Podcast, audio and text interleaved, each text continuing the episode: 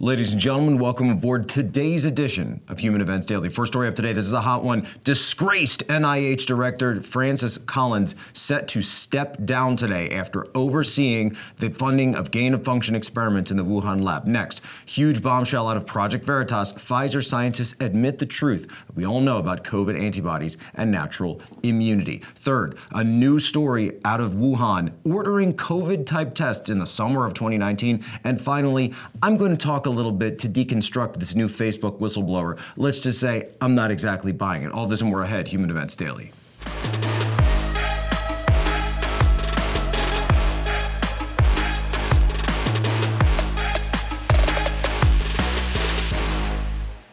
This is a big one, folks. Today, NIH Director Francis Collins, the disgraced scientist and government bureaucrat who oversaw the gain of function experiments that were funded at the Wuhan lab, a story that we here at HE Daily, that so many people have brought out from conservative media, particularly. We were called crazy, we were called tinfoil, we were called everything under the sun. Well, Francis Collins, the time has come to pay the piper. This guy, who, by the way, to my friends in the pro life community, of which, of course, I'm a member as a Catholic and a Christian, this is the same guy that was pushing the fetal experiments that were used in the development of many of these medicines, as well as the baby harvesting that was done at the University of Pittsburgh, the funding that went into it, the uh, organ harvesting that was done there. Francis Collins, you're out. You, sir, are done. Is Fauci next? And I want to just give you a little sense because this guy, Collins, does a lot of media. He wants a lot of people to like him. He, well, was just such a nice guy. Go and watch what happened, the absolute dissembling act that he went into just recently, a few months ago, when he was asked about his department's funding of the Wuhan lab and the experiments that took place there. Take a listen. There are a couple of, uh, of different programs that were funded by the NIH um, that raise these questions. And if you have, you know, tell me what your reaction is to this. Back in 2015, there was a $10 million grant for work that was done by Dr. Baric of UNC and Dr. Zhengli of the Wuhan lab. Um, they were building synthetic strains of SARS that, quote, resisted all vaccines and immunotherapy.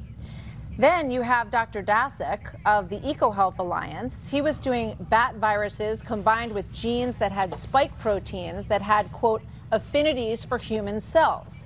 They were untreatable, this virus, and resistant to vaccines. So, why was that work being done? And why was it being done in conjunction with NIH funded scientists? We're the National Institutes of Health. We're the largest supporter of medical research in the world. We knew that bat uh, driven coronaviruses had caused already two major scares as far as the pandemic, SARS and MERS. It would have been irresponsible for us not to try to understand what else might be lurking out there.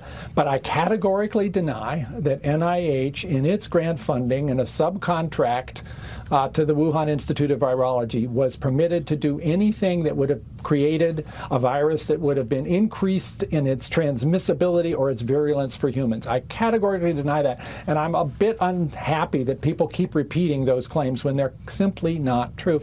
So, you know, well, I'm a little disturbed, Martha. We're yeah. spending all this time on this issue, yeah. and here we are today. We should be talking about how to put COVID 19 behind us, not going back to January 2020. Yeah, we'll get the answers. Right now, we don't have Doctor, any new data but doctor, we have been told matters. we have been told up and down that anybody who thinks that this was not a zoonotic virus is, is part of some conspiracy theory, doesn't know what they're talking about, right? Now, I'm not a scientist, so I, I give you that. That's why I wanted to raise these questions with you. Because when I read these things, that they're working on things that resist all vaccines and immunotherapy, right?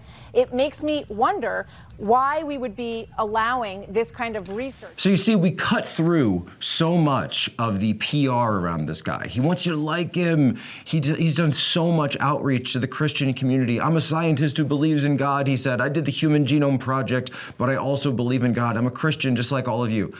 My question is the next time that he goes on one of these Christian media networks, will they ask him, Sir, why didn't you come clean about what the NIH was doing in Wuhan, the partnerships that were going on there? Why didn't you demand the data from Wuhan immediately when COVID 19 broke? What did you know? What's in those redacted emails? Why were you funding the harvesting of baby organs, sir? Why was any of this done? Quite frankly, I think that he thinks he can just ride off into the sunset. Not going to work that way. Because if and when Congress undergoes a change in these committees, I see subpoenas and investigations for Francis Collins, everything of the NIH's programs, funding these gain of function experiments, funding the, again, the harvesting of baby organs, the use of fetal tissue in the development of, of medicines and vaccinations. Mr. Collins, Dr. Collins, you're not done yet. And we are not done with you. We're not letting you get away with this one. Stay tuned. HE Daily continues.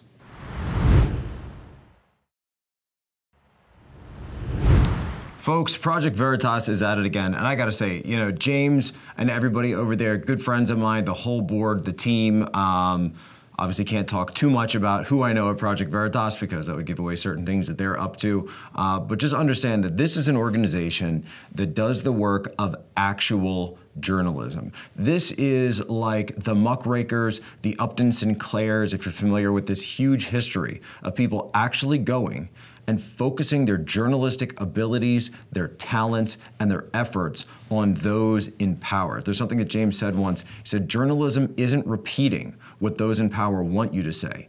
It's reporting what they don't want you to say. And that's what James does. And that's what they've done today by going and putting their undercover journalists in one of the biggest pharmaceutical companies in the nation, Pfizer.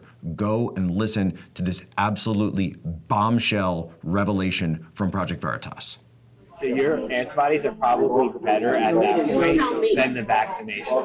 Nick Karl is an experienced biochemist at Pfizer with a history of working in the pharmaceutical industry. Nick admits to our undercover journalist that those who've had COVID have stronger immunity than those who've received the Pfizer COVID vaccine. When somebody is naturally um, immune, like they got COVID, um, they probably have better, like not better, but more antibodies against the virus. Because what the vaccine is, is like I said, that protein that's just on the outside. So it's just one antibody against one specific part of the virus. When you actually get the virus, you're going to start producing antibodies against like multiple pieces of virus. And not only just like that outside portion, like the inside portion, the actual virus. So your antibodies are probably better at that point than the vaccination. But don't take his word for it. Two other Pfizer scientists echo the same sentiment. So I mean, well protected, like as much as the vaccine. Probably more. How so? Like how much more? You're protected most likely for longer since it was a natural response. We're like bred and taught to be like like vaccine is safer than than actually getting COVID. You cannot like talk about this like in public. If you have antibodies built up, like you should be able to prove that you have those built up. I mean, I still feel like I work for like an evil corporation. We're trying to keep track of everyone that's been vaccinated versus the census of how many people are actually reported. Basically, our organization is run on COVID money now. You don't talk about anything that can possibly implicate you or like big pharma. Um, like even if you shut the door to the office, it's kind of like who's listening. Now, look, we've talked about this for a long time. And what's what's interesting to me is watching that clip. I don't think there's anything on there that the people are saying it looks like they're out to dinner or for drinks. There's nothing that these scientists are saying that isn't being said by anyone else who understands basic science, the scientific method, basic human biology, who's having these same discussions around their dinner tables or when they're out to dinner with their friends. Why? Because it's common sense. You understand that the antibodies seem to be. We just, by the way, we also just got on the heels of Project Veritas putting this out. There's a new study that just came out this morning, that just dropped, talking about Pfizer and the fact that Pfizer's vaccination rates, the efficacy declines rapidly over time. Why is this? You just heard it outlined in the information in this video. But what's more chilling to me, and what's I think more important, right? Sure, they admit it, fine, we got it. That's important. Number two, the fact that they're put through indoctrination sessions at their company. Listen to what they said. Where they're informed you are not allowed to talk about any problems. You are not allowed to question the narrative. You are not allowed to publicly speak out against the narrative. This would be against your NDA. Anything that Fauci or Collins, I should say, former head of the NIH, Collins, would say cannot be contradicted. Ladies and gentlemen, that's not science. Science is a process. It is a critical process of discovery. It is ever changing, right? Newton used to rule physics, that entire field, until a guy named Albert Einstein came along. And then he added his physics on top of Newtonian physics. Then we got quantum physics after that, and that is now adding more and more to our understanding of relativity. It is a constant process of change, it is a constant process of discovery. There's no such thing as the science or the data. There is study, there is the next study, and then there are the theories and experiments and research that are conducted after it. But that's not, apparently, what Pfizer wants to talk about. What they want to talk about is upholding political narratives. This isn't about science. This is about scientism, which is the politicization of science.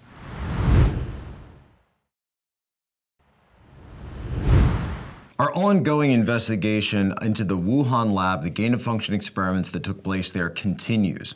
We now have new report that came out out of Australia, a group called Internet 2.0, which, from our understanding, has ties to the Australian government, the Australian intelligence agencies. This full report is up at humanevents.com. You guys can go, you can look at it. It's 24 pages. But and the crux of it is this. There's a lot of information out there, but what they did was they said, "Look, a lot of people have been focusing on the public statements of people like Fauci, Daszak, Shi Zhengli, other members of the CCP, other areas of Wuhan. We're going to do something different. It's marvelous what they've done, absolutely brilliant.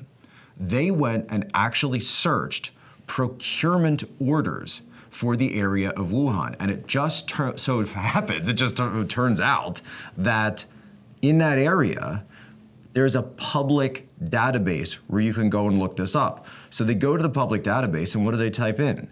You don't even need to know Mandarin. They type in the phrase PCR.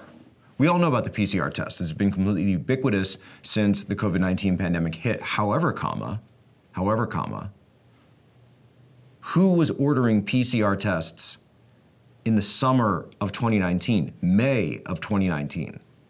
Now, we can understand why a lab or uh, various other laboratories or, or institutes or, of technology would be looking into this. But why, just as a question, very curious, why would you double your number all of a sudden in May of 2019 of, of your normal baseline PCR tests? Now, you could say, oh, well, maybe they had some study they were working on, maybe there was something happening, or maybe, just maybe, it was a reaction to something that had occurred. Now, we know from past statements from Pompeo and other intelligence officials that it looks like early fall or even summer of 2019 may have been when the original COVID 19 variant was introduced in Wuhan. We've still never really been able to pinpoint that date. However, what this group has been able to do is go in and find that in May of 2019, the Wuhan lab and other associated entities there in Wuhan started doubling their purchase orders of PCR laboratory equipment. That raises questions. Were they running some kind of experiment, just like they were running an experiment in the Soviet Union in Chernobyl that went awry? Did something happen? Was this a reaction? We need to get to the bottom of it. But I want to point out that there's somebody who talked about this very scenario all the way back in the summer of 2020. Take a listen. Have you seen anything at this point that gives you a high degree of confidence that the Wuhan Institute of Virology was the origin of this virus? Yes, I have. Yes, I have. And I think that the World Health Organization should be ashamed of themselves because they're like the public relations agency for China. And this country pays them almost $500 million a year, and China pays them $38 million a year. And uh, whether it's a lot or more, it doesn't matter. It's still they shouldn't be making excuses when people make horrible mistakes, especially mistakes that are causing hundreds of thousands of people around the world to die. I think the World Health Organization should be ashamed of themselves.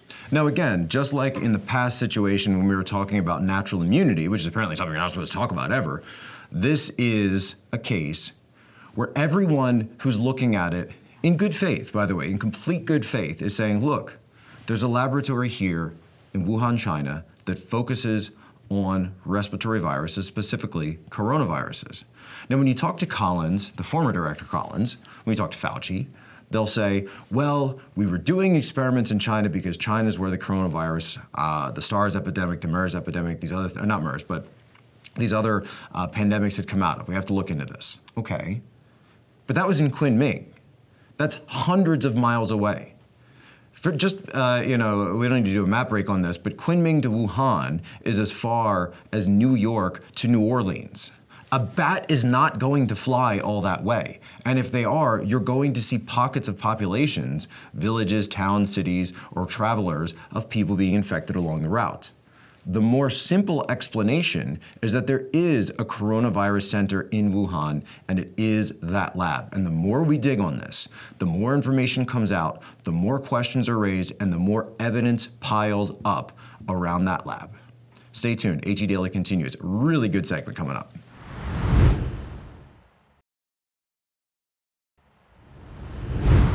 So we have to talk about this new Facebook whistleblower, Frances Haugen, right?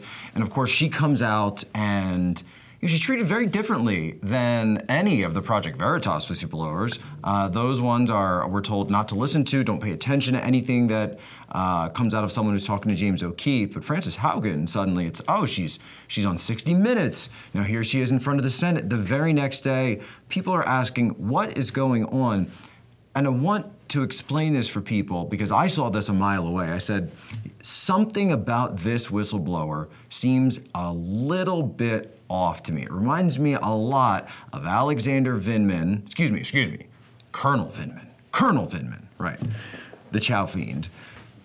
And so I want to play this clip from the 60 Minutes interview that she did, a package, to really drive home the point because I think this is the one, this is the specific spot where it gave up the game. Take a listen. Frances Haugen told us she was recruited by Facebook in 2019.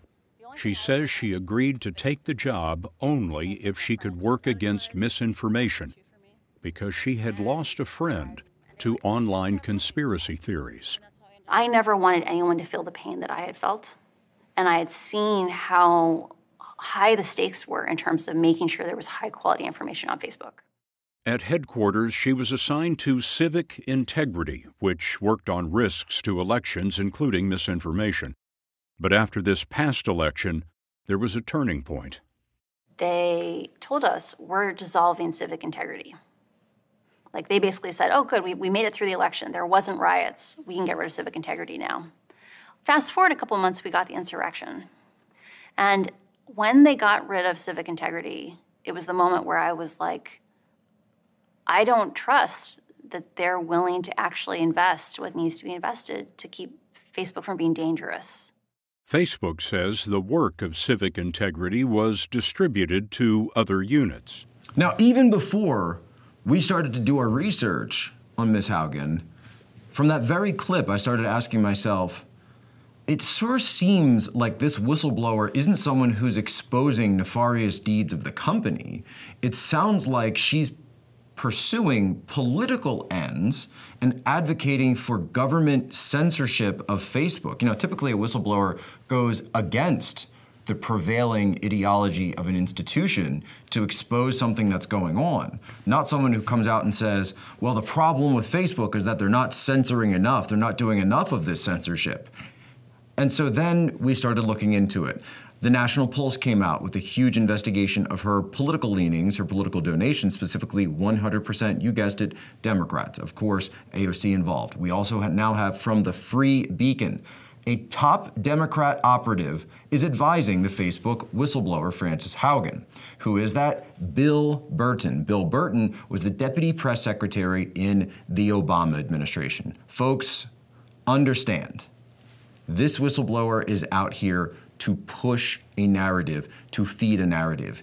She is not someone who's exposing malfeasance. This is yet again a political actor using her former position to advocate for something that the industry wants. Of course, they want censorship. Of course, they want regulation, not of their businesses. They want regulation of you and what you're allowed to say and your freedom of speech that they want off the table. Now, it's completely unconstitutional, but she's going to go up in front of the Senate and talk about breaking the First Amendment because of dangerous misinformation. Yeah, okay. We see what's going on here. We see the PSYOP a mile away. That's all the time we have today for Human Events Daily. Thank you so much for watching, for subscribing. Get this out to everyone you can. Be the influence agent. Subscribe. Share it with your normie friends. We are now back up to number two in politics. But before we go, I'd like to do today's moment of history. Today is the four year anniversary, not of the Las Vegas shooting, the greatest mass shooting in American history. Still hasn't been explained why Stephen Paddock did all that Today is the four year anniversary of when the New York Times and the Washington Post came out and said that officials have found no narrative, no motive. We have no idea why this guy would do this. We have no clue. I think America deserves answers as to why Stephen Paddock did that. Ladies and gentlemen, as always, you have my permission to lay ashore.